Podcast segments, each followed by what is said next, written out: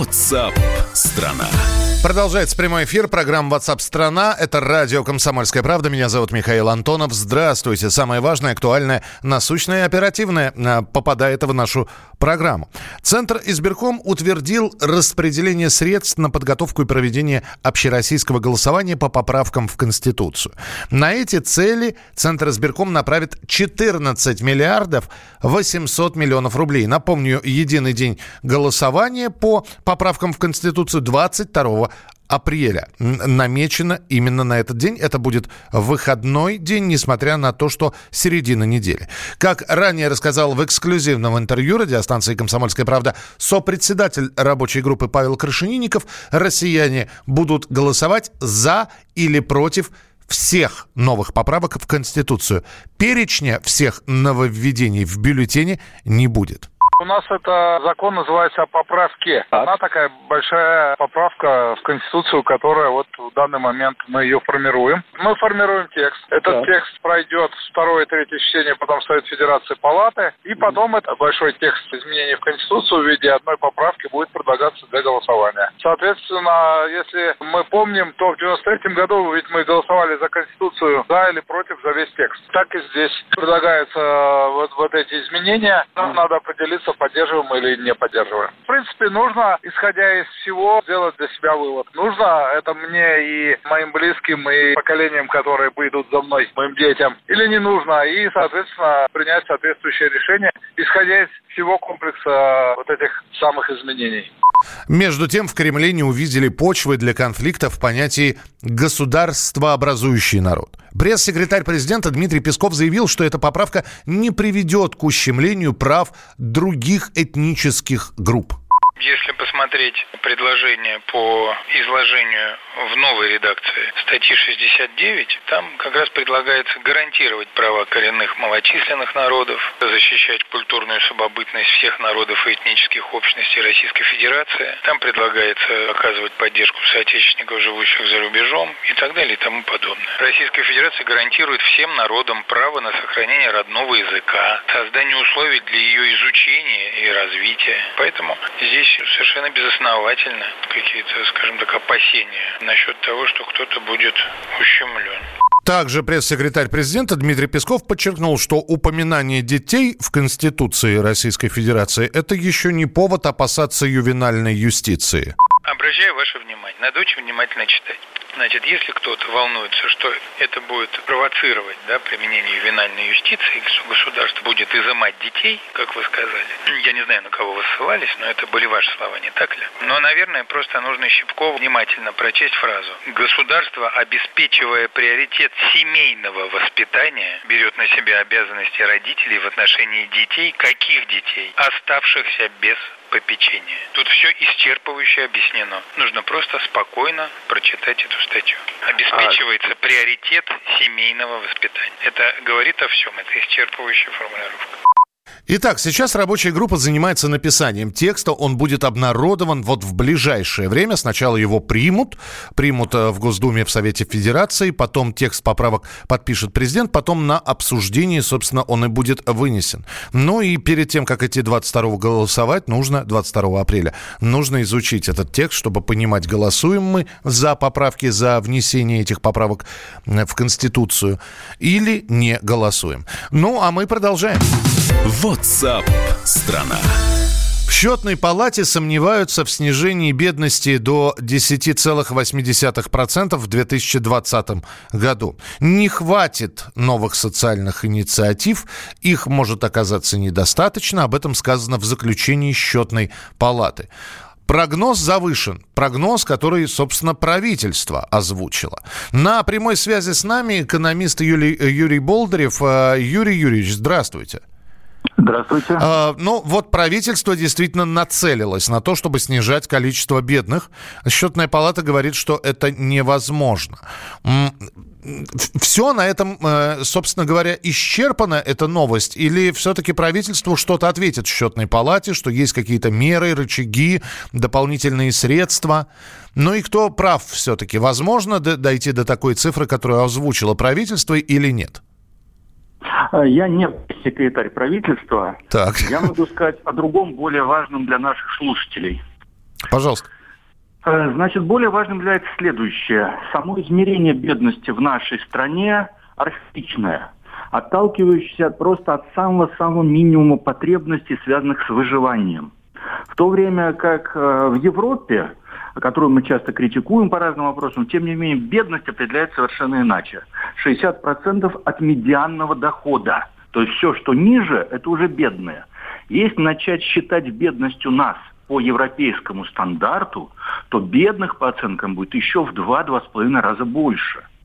То есть надо понимать, что наше самоопределение, определение количества бедных и меры, предпринимаемые по отношению к этому, во-первых, неадекватны современному уровню мировой цивилизации, во-вторых, абсолютно недостаточно для решения проблемы.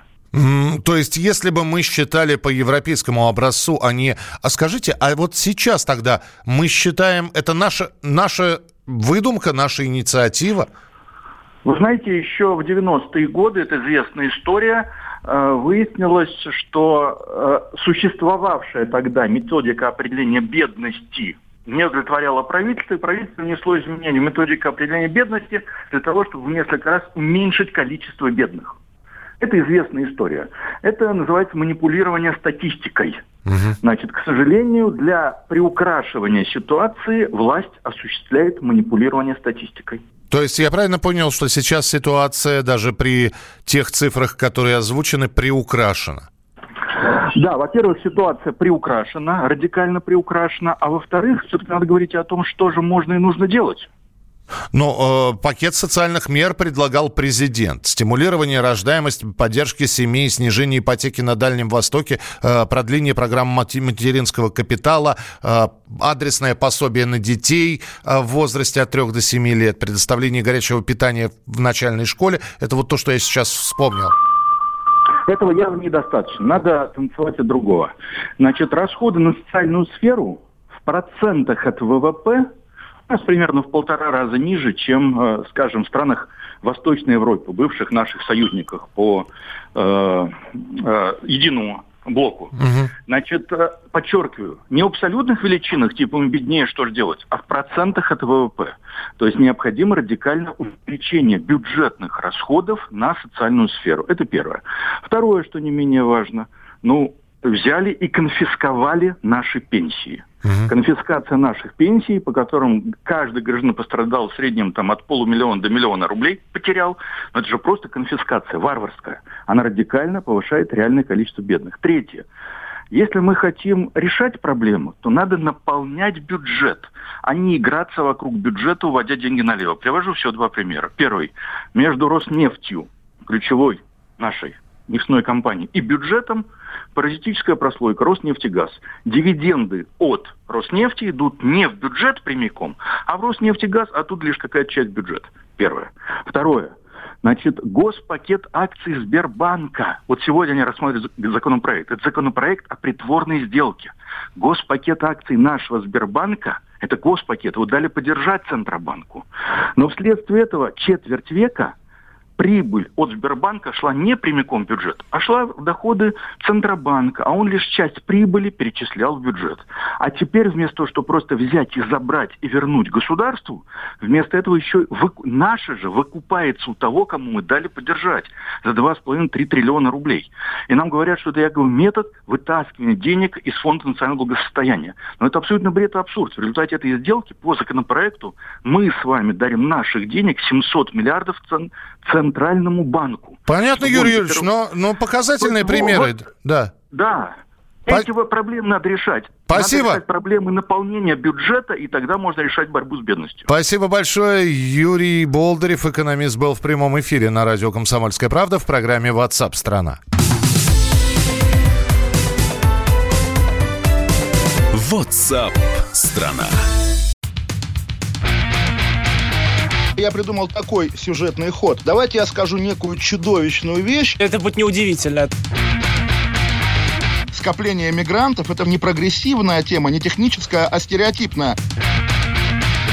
Среди впечатлений моей юности через запятую идут трипы кислотные, наркотические, и благодать в церкви на праздник Троицы. Мы не знаем, есть ли у Мишустина под его пиджаком погоны, потому что если человек в конце 80-х торговал компьютерами, я думаю, к нему подошел какой-нибудь тогдашний товарищ майор, подполковник Путин, и сказал... А вот тут вот уже Программа «Кашин-Голованов. Отдельная тема». По будням в 9 вечера по Москве.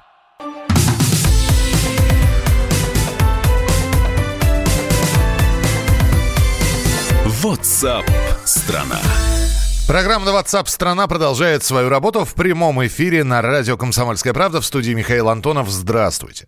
Пилот Дамир Юсупов, который прошлым летом успешно посадил пассажирский самолет на кукурузное поле, поделился историей о том, как и почему сел за штурвал лайнера уже в довольно зрелом возрасте, а он стал пилотом после 30 лет.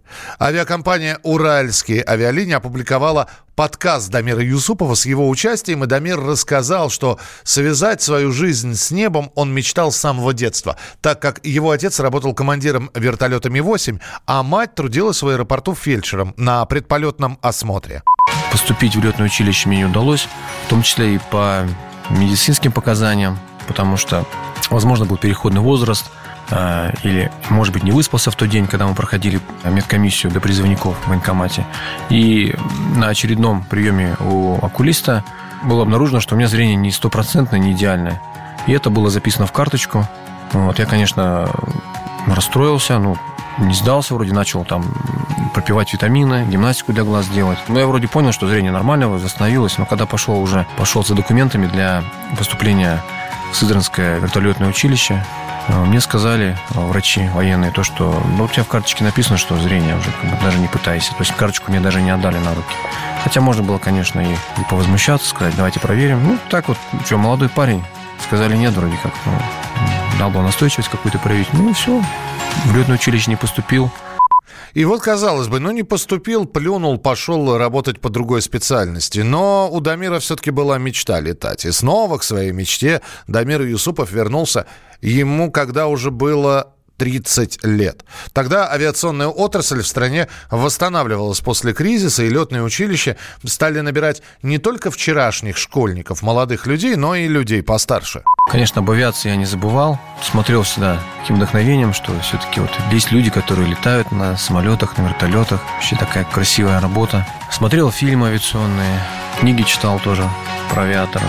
Потом появился интернет, начал ролики смотреть, взлеты посадки самолетов, про вертолеты также смотрел. Благодаря интернету появилась такая информация, то, что в летное училище можно поступать уже в более позднем возрасте. Если раньше в советское время было ограничение для поступающих, ну это как правило там, до 23 лет, до 21 года, то есть там, то в начале нулевых годов почувствовалась большая нехватка пилотов, потому что авиация стала снова возрождаться. Появился дефицит кадров, дефицит пилотов. И летные училища, которые тоже были в стадии развала, ну, то есть не работали не на, не на полную мощь, принимали незначительное количество курсантов по сравнению с тем количеством, которое было в советское время. И увеличили возрастной ценз для абитуриентов, то есть ну, практически ограничения сняли. Меня было 32 года на тот момент, когда я поступал.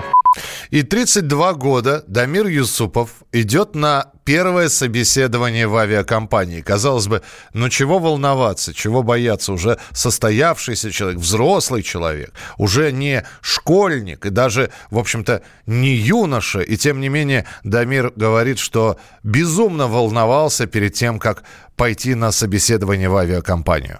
Тот период, когда была острая нехватка пилотов, уже стал период стал проходить, и компании более выборочно стали подходить к отбору кандидатов. И я прекрасно понимал, что буду задавать вопрос, ну, типа такой, а где ты был раньше, почему так поздно пришел в авиацию? Поэтому я был готов, ну, была уверенность, что все равно идешь на собеседование, ты готовишься, читаешь вот эти вот руководства на английском языке, тот же Airbus, тот же Boeing. Ну, я знал, что в уральских э, Airbus, поэтому тоже читал, изучали вот эти навигационные карты Джепсон на английском языке. Поэтому тот аргумент, то, что я уже возрастной, как бы, ну, я думаю, он все-таки не такой существенный.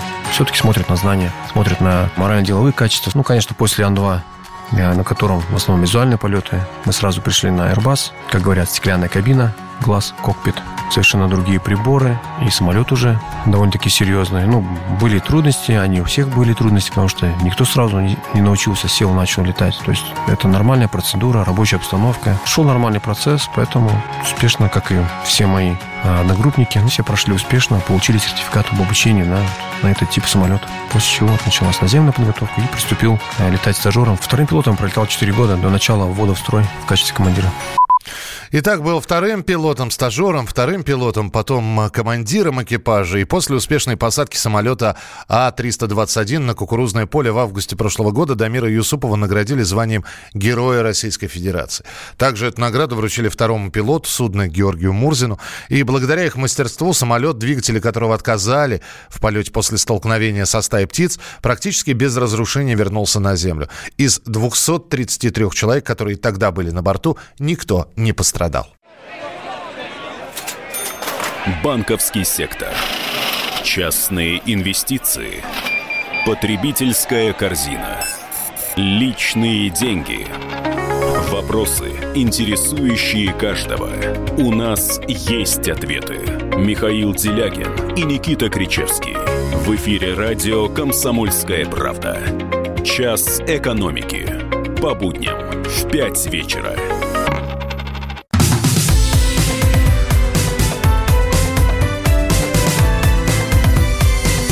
WhatsApp страна. Финальная часть нашей программы в прямом эфире программы WhatsApp страна. Меня зовут Михаил Антонов. Здравствуйте. И да, увы, мы снова про коронавирус. Владимир Путин прокомментировал распространение фейковых новостей о коронавирусе. Президент на совещании с членами правительства заявил, что вбросы ложной информации созданы для того, чтобы посеять панику в обществе. Вбросов этих провокационных ФСБ докладывает, что в основном они организованы из-за границы, но это, к сожалению, нас сопровождает всегда цель таких вбросов понятно, посеять панику, панику среди населения. Противопоставить этому можно только одно – своевременную, всеобъемлющую и достоверную информацию для граждан страны. Ничего, слава богу, пока у нас критического не происходит, но люди должны знать о реальной ситуации. Я прошу вот эту информационную э, работу наладить. Тем временем специальный корреспондент «Комсомольской правды» Дарья Асламова продолжает находиться на карантине после возвращения из Пекина. Как там Даша? Дарья Михайловна, здравствуйте. Здравствуйте. Даша, я хотел бы с тобой про фейки поговорить. Ну, действительно, захлестнулись сейчас, наверное, все уже на WhatsApp, на Viber и распространяются с панической скоростью. Люди пересылают это все. Причем не, даже не удосуживаются задуматься о том, что вот, э, ну, если такое количество заболевших, вот ты находишься на карантине, у тебя не изъят ни телефон, ни интернет. Неужели бы такое количество заболевших не заявили о себе? Э, Даш, почему верят верят. У тебя есть объяснение этому? Нет, во-первых, сидят много. Это я случайно выяснила, потому что доктор, когда мы вчера с ним э, собачились по поводу моего выхода на свободу, он сказал, должен заглянуть в список длинный, посмотреть, когда у вас выход. И я говорю, как это длинный список? Он говорит, а что вы думаете? Да тут много людей сидит, просто, ну, как бы информация секретная сколько. Когда я спросила, сколько. Сидит, конечно, в районе, даже в моем районе много сидит народу. Похватали все самолеты, здесь сидят дома. Вот, э, поэтому... Но это кара- нас... карантина это запертые, да, да. Да, карантина запертые, да. Кстати, нам якобы говорят, что был слух, что обещали еду четыре раза в день, не знаю, где ее обещали. Если бы меня не кормили бы люди, то я вообще тут сдохла бы. А Вот. И как бы, э, и, конечно, все это не напрягает, безусловно. Вот меня с ней разбудили рано утром, чтобы у меня взять мазки из горла. Угу сказали, мы едем, все, с пробирками, со всеми делами, э, мазки из носа и горла, и они будут готовы завтра. Это завтра означает для меня очень много. Потому что если завтра все хорошо, то есть шанс, что я выйду на свободу там к 8 марта. Усло- условно а... досрочно, да. Даша, скажи... Дашечка, скажи... Не говори эту ужасную фразу. Хорошо, хорошо. Даш, скажи, но ведь э, если почитать твои первые статьи вот сразу же после возвращения из Китая, ты утверждаешь, что э, раздута все равно вся эта история. Ты по-прежнему остаешься на своей версии? Я по-прежнему остаюсь на этой версии, потому что я просто... Э, даже когда писала статью, я не удосужила заглянуть ВОЗ, это вот Всемирная организация здравоохранения. И когда я просто взяла период 2018-2019 год грипп, а, оказалось, миллиард человек переболел гриппом, 650 тысяч умерло. это, конечно, колоссальные цифры, и никто не говорит, какое, какое количество осложнений может быть тяжелейшее осложнение.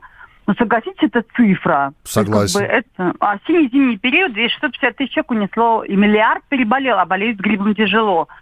А, Вот, и просто я думаю, что э, тут еще всякие, да даже наша комсомольская правда пишет о том, что м, у азиатов еще по-другому устроены легкие.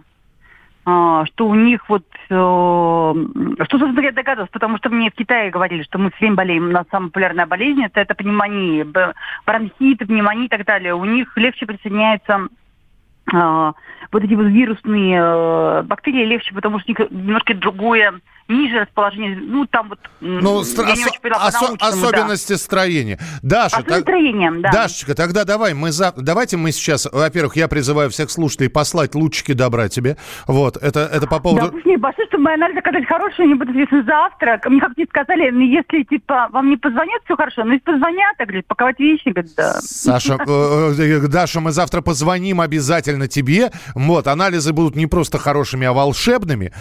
Вот. Что ты имеешь в виду слово волшебный? Не Во- будут во- просто... волшебными, это значит всем бы такие анализы. Вот. Ты Что- мне, как ты, как китайские врачи, которые позвонили в гостиницу, сказали, ваши анализы негативные. Я упала от страха с постели. Я думала, что это очень плохо. На самом деле это очень хорошо. Конечно, это как реакция Вассермана. Должна быть Она отрицательная. должна быть негативная. Да, потому вот. что, да. Поэтому Поэтому- пусть будут хорошо, пусть будут Поэтому хорошими. не, надо- не говори, что анализы были хорошие. Хорошие. были негативными. Да, ну, в общем, мы завтра позвоним тебе, Даш. Спасибо большое, что была у нас в прямом эфире. Дарья Асламова. WhatsApp страна. Ну, а прямо сейчас слово моему коллеге Валентину Алфимову, который расскажет, о чем пишет печатная российская интернет-пресса. Обзор прессы. Коронавирус не дает спокойно спать нам с вами. Одни сеют панику, откровенно распространяя фейки, другие им охотно верят. В общем, вокруг нового заболевания много противоречивой информации. Комсомолка собрала самые распространенные и самые популярные вопросы, которые обсуждают читатели на сайте КПРУ и в социальных сетях, и задали их врачу-инфекционисту и вакцинологу Евгению Тимакову. Большой материал на главной странице нашего сайта.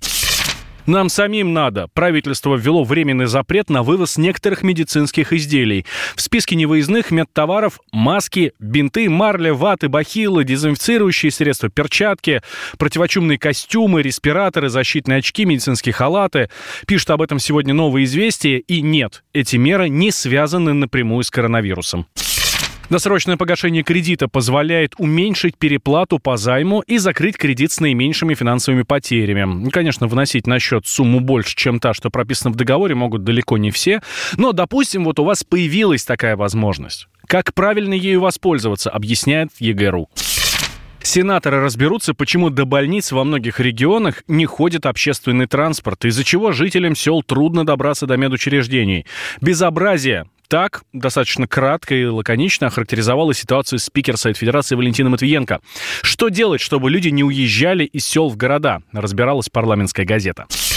А почему бы и нет? Россияне объяснили, можно ли работать из дома и хотели бы они так работать. Общественное телевидение России приводит итоги опросов ЦИОМа по отношению россиян к фрилансу. Так вот, оказывается, 11% граждан, которые находятся в трудоспособном возрасте, уже называют себя фрилансерами, а еще половина респондентов говорит, что готовы работать из дома. Валентин Алфимов, радио «Комсомольская правда». Обзор прессы. Мир сошел с ума. Ну и закрывать мы наш прямой эфир будем э, очередной порцией новостей. Да, эти новости не связаны с коронавирусом, с экономикой, с политикой, с конституцией и с происшествиями, которые обсуждают все. Но эти новости заслуживают своего внимания. Они забавны, они удивительны. Читаешь эти новости и думаешь, господи, живут же люди. И все это в программе... WhatsApp страна. Итак, э, первая новость в рубрике «Мир сошел с ума». Россиянкам предложили скидки на квартиры за лишний вес. Строительная компания из Красноярска предложила россиянкам скидки на покупку трехкомнатных квартир за лишний вес. Объявление об акции появилось в инстаграме застройщика. За каждый килограмм, кстати, взвешиваться нужно в офисе компании, обещают сделать скидку в размере одной тысячи рублей. Так что, если женщина весит 60 килограммов, она экономит 60 тысяч рублей. Акцию приурочили к 8 марта. Такой рекламный ход оценили, правда, не все. Российское феминистическое сообщество посчитало предложение компании сексистским и оскорбительным. Профессор психологии выдвинул теорию о влиянии имени и отчества на склонность к преступлениям. Психолог Борис Хигер рассказал, что очень жестокие преступники часто имеют отчество Николаевич, Игоревич, Анатольевич, Павлович, Семенович, Олегович и Александрович. Что касается имен, Саши начинают довольно рано курить. Коли и Толи рановато употреблять пиво, ну и так далее. А если говорить про тех, кто больше всех выпивает, то Викторы – часто хронические алкоголики, но при этом весьма трудолюбивые люди. Я прочитал все это и понял, что меня окружают хронические алкоголики и курильщики. Но, правда, в полиции к таким теориям ученых отнеслись скептически. Чиновников Ямало-Ненецкого автономного округа, э, значит, можно похвалить, потому что они не только управляют округом, но еще и выпускают хип-хоп композиции. Они выпустили клип о проекте поддержки местных инициатив. Называется этот клип «Уютный Ямал». Его цель – привлечь жителей к участию в проекте и сделать город лучше. В ролике показывают социальные объекты, детские и спортивные площадки, и все вот под такую песню. А ты сидишь дома, что чтобы такого написать Форум. Готовы обсудить любой шорох Но лучше расскажи, ведь мы готовы. Вместе сделаем еще уютнее Ямал Мы должны знать имена, хотим услышать твой план. Так что не стой в стороне, дай нам идей. Да поскорей, бутусфер во дворе, арт-объект или нет Украсим проспект, где площадка для всех, мы поддержим проект твой. В девятом теперь есть газон поле Есть, да, и уютный пляж вот-вот построим Здесь нам это поют чиновники, чиновники Ямало-Ненецкого округа. Что нас ждет в 20-м? Выбор за тобой поется в треке. Решение записать песню мэр и депутат приняли самостоятельно. Выбрали вот эту вот музыкальную композицию и направление, потому что этот стиль нравится молодежи и вроде как к нему лояльно относится старшее поколение. Ну и напоследок, депутат Госдумы Дмитрий Юрков, очень хороший человек. На прошлой неделе он посетил роддом в Архангельском Каргополе, подарил будущим матерям подарочные наборы и написал об этом у себя ВКонтакте. Вот только оказалось, что роддом в этом городе закрыли еще в прошлом году, а рожать местные женщины вынуждены ехать за 400 километров в Архангельск. Депутат сказал, что это фейковый пост был написан молодым журналистом. Это была программа WhatsApp страна До завтра. В студии был Михаил Антонов.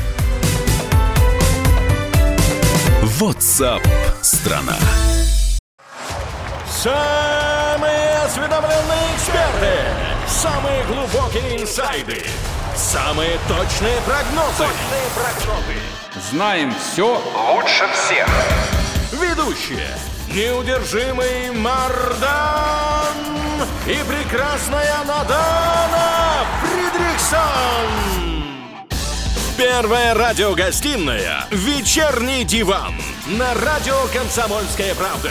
Два часа горячего эфира ежедневно по будням в 6 вечера по Москве.